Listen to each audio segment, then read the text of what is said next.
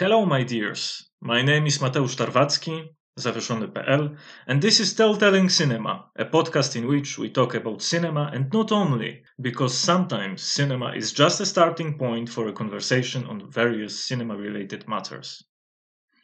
As you know, or at least most of you know, the 93rd Academy Awards Gala took place a few days ago.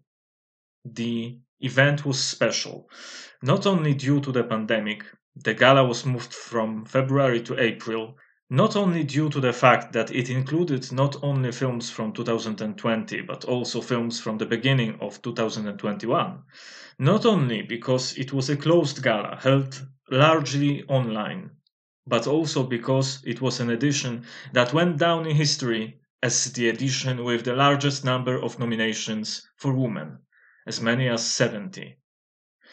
An edition during which, for the first time in history of the award, an Asian woman, Chloe Zhao, won the Best Picture award for Nomadland.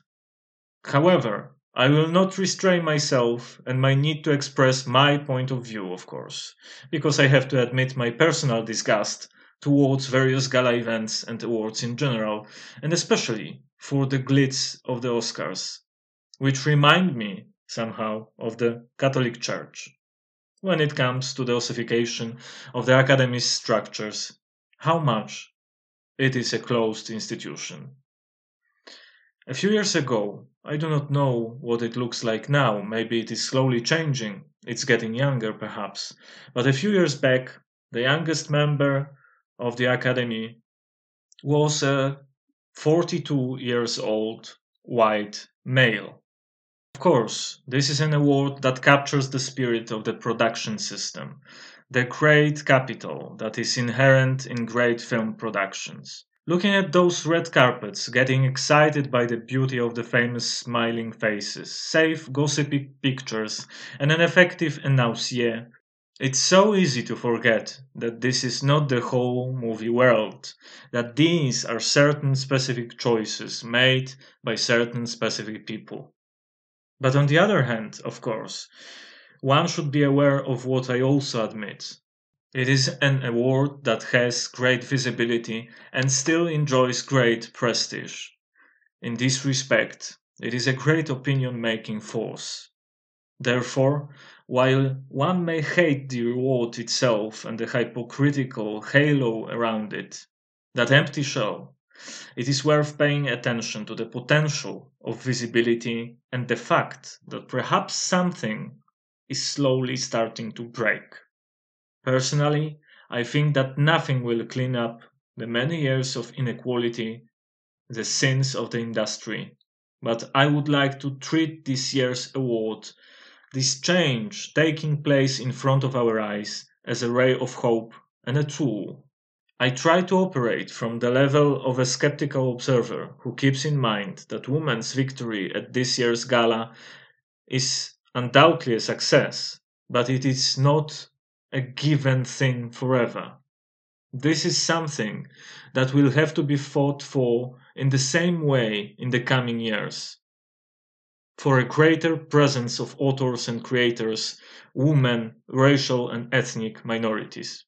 The last year could have been the year of the female Oscar winners, but it wasn't.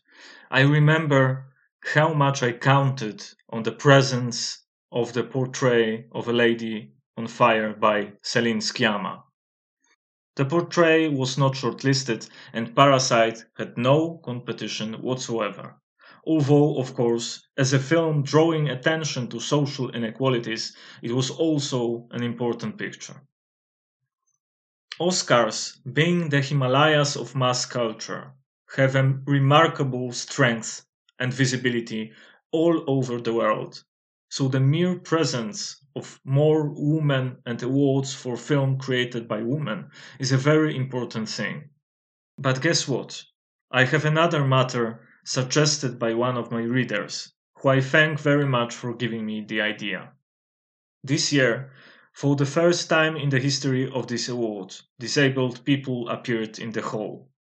Not the actors playing the role, like in the case of David Lynch's Elephant Man, with the memorable role of John Hurt, but people using wheelchairs to move around. The protagonists of the film by Nicole Newnham and James Lebrecht, Crip Camp A Disability Revolution, nominated for an Oscar in the documentary film category. Lebrecht, the film's director, is himself a wheelchair user.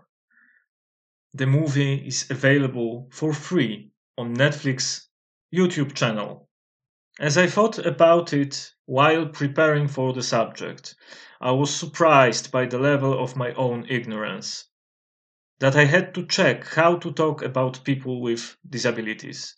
I had to check if it is okay to talk about disabled people simply using the term disabled.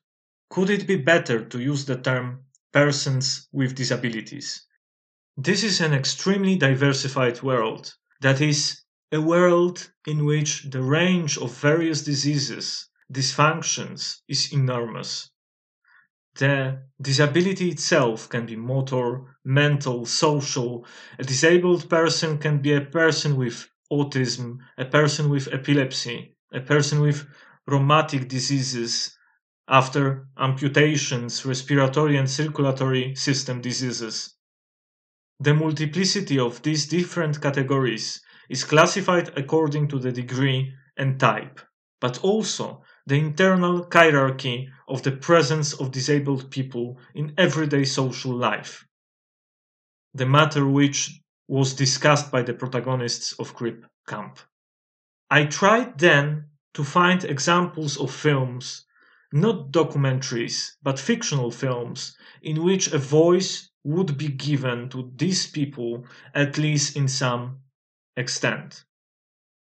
Let it not be a mere portray of disabled people, but a space for their history. Not necessarily mellow, not necessarily super sweet, but theirs. The problem of portraying disabled people is probably present since the first film in which disabled people appeared. Freaks from 1932. Actors who appeared on the screen worked in the circus on a daily basis. And although the intentions of the creator, Tod Browning, were not hostile or were not meant to show these people as a kind of study of curiosities, on the contrary, this film was a bit ahead of its time, and it was not without reason that it received such great recognition later, in the 60s, when there was a boom for the cinema watched at midnight, the midnight movies. Movies that were supposed to move sensitive strings, that were supposed to shock, cause extreme reactions, rejection, disgust, things like that. Browning tried to make a film disturbing with images, a horror movie, but also he was showing a kind of solidarity of people with disabilities, showing their bodies, their desires, emotions, regardless of how we read the film today, whether as an offensive thing or as the first presence, the message, we are human, we are among you. It is precisely the presence of emotions that deserves attention. After all, people with disabilities are subject to the same rules of being human, just as the rest of the society. They want to love, they feel anger, joy, hatred, they are driven by fear, desire for revenge, etc. Rather, the problem is in depicting these people. Perhaps it could not have been otherwise then, but freaks set a certain standard for showing disabled people as people in a specific environment, the margins, the circus, outside the society. The category of a cabinet of curiosities, unintentionally present in Browning's film, lingers in the contemporary cinema with the way of presenting disabled people. Let's skip their function in the film. Let's skip the fact that people with dwarfism played dwarfs in fairy tales, in Snow White or Willow from 88, and their possible movie careers were limited to this function. a function, one can say ironically, which has evolved and reached its climax in the role of Tyrion in Game of Thrones. But precisely, the presence of dwarfism on the screen does not do well for the entire minority, for the entire social group. This is an industry accepted visual key, regardless of whether it is a decent role or not. It familiarizes the viewer with this particular condition only. Does it help all disabled people and their visibility? Probably not. When various diseases appear on the screen, they are to have specific effects. They are either to disturb or jerk tears, lead the viewer to catharsis, purification of negative emotions, or they are to be something that I call Christian mush, that is, sweet vision of a world where disease and suffering are uplifting and take this man to a higher spiritual level, or some fairy tale about compassion, love, love of neighbor, and acceptance, etc., etc. David Lynch's Elephant Man from 1980, which I mentioned earlier, gives me mixed feelings. It was, of course, a display of John Hurt's acting talent and an emotional journey of compassion for the viewer. But, as it happens with Lynch, the image of the Elephant Man also served to build tension based on the anxiety of commuting with otherness. In this respect, this film is very close to Browning's Freaks. A cloying example is Wonder from 2017. A film about a boy with a deformed face who has a problem with adjusting to society and finding a place among his peers. The boy finds enormous support in his loving parents, building a candy sympathetic fairy tale world for him. Parents played by Julia Roberts and Owen Wilson. Julia Roberts, whose roles in terms of romantic vision of the character have not changed in years. Or Intouchables from 2011, about the class breaking friendship of a wealthy white man using a wheelchair with a black suburban boy.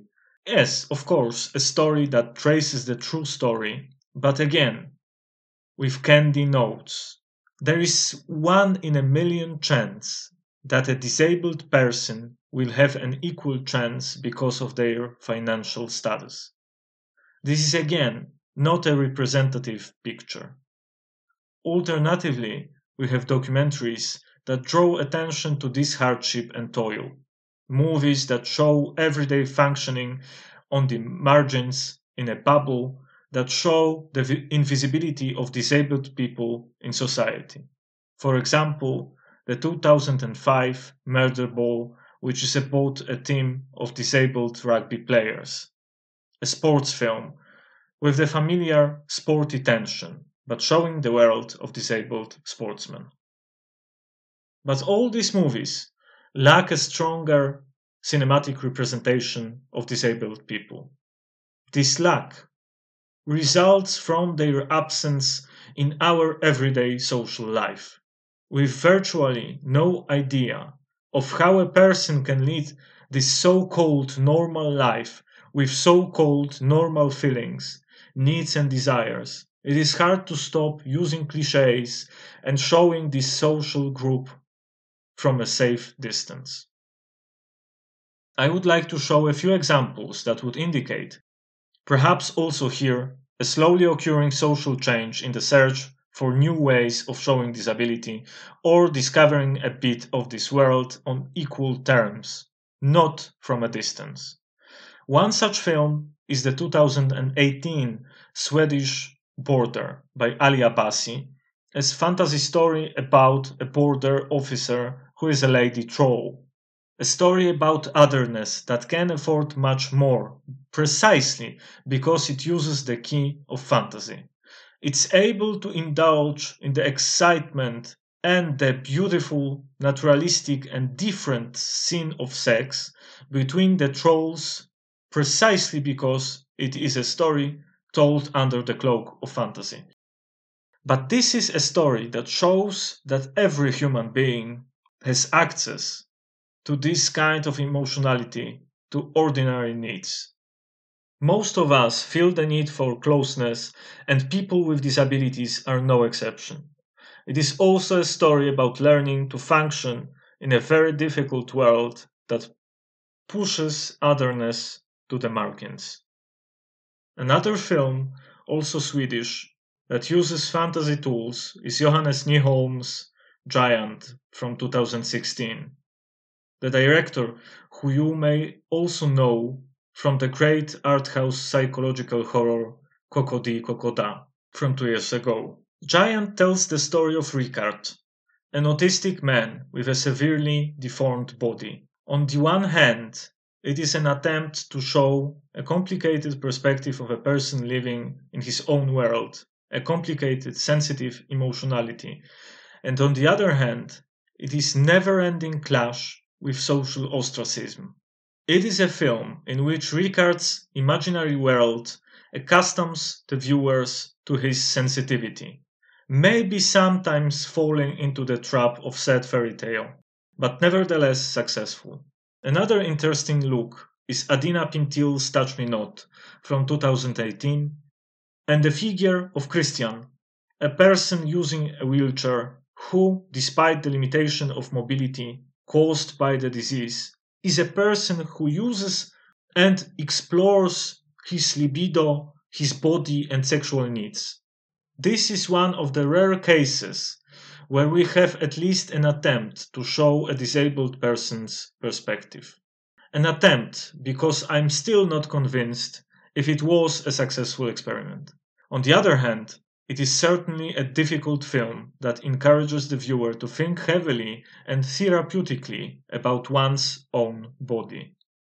But this is one of the rare examples of a movie where we actually have a disabled person's sexuality on the screen, presented not as disturbing, disgusting, but as something absolutely normal.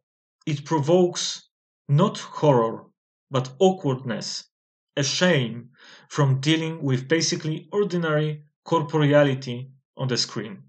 In the document from which we started, Crip Camp, by Nicole Newnham and James Lebrecht, there is also such a normalizing ordinary perspective.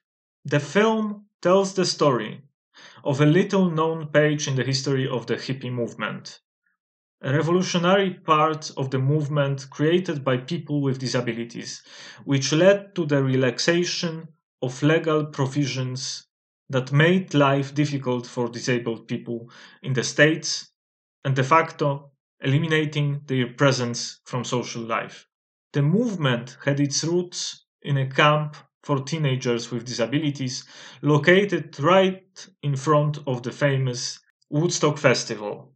In the 70s, this movement led to the fact that public space was better adapted to the presence of disabled people. Their presence was noticed by state authorities and by law.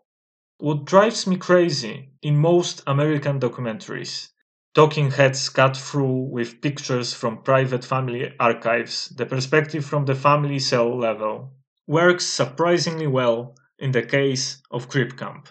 It is a demonstration that the protagonists of the film lead an ordinary life.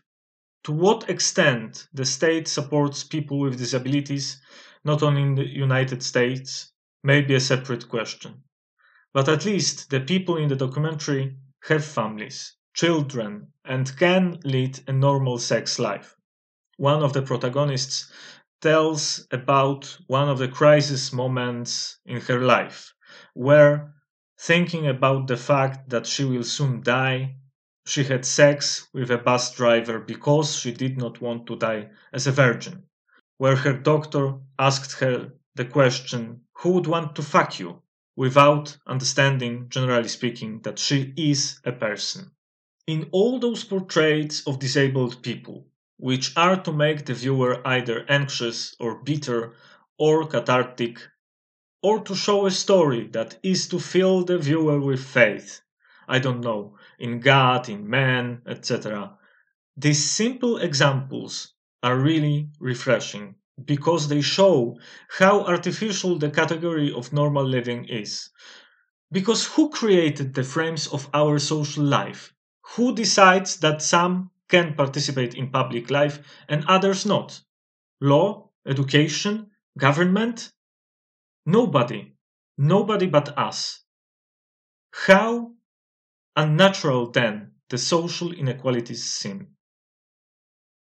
I think part of the fight for a truly equal, open, tolerant society where everyone has the right to feel at home is the fight for visibility. Visibility of the minorities showing injustice and trying to break it. That is why I think that even those bad tools, for example, big box office awards, can be used as lockpicks to open simply the world, to get the message across to more people. Thank you for listening. Thank you for the topic. If you would like me to do something specific, have an idea, would like to hear about something, I constantly encourage you to contact me via my website or social media. I will leave the links in the podcast description. Until next time, in Tell Telling Cinema.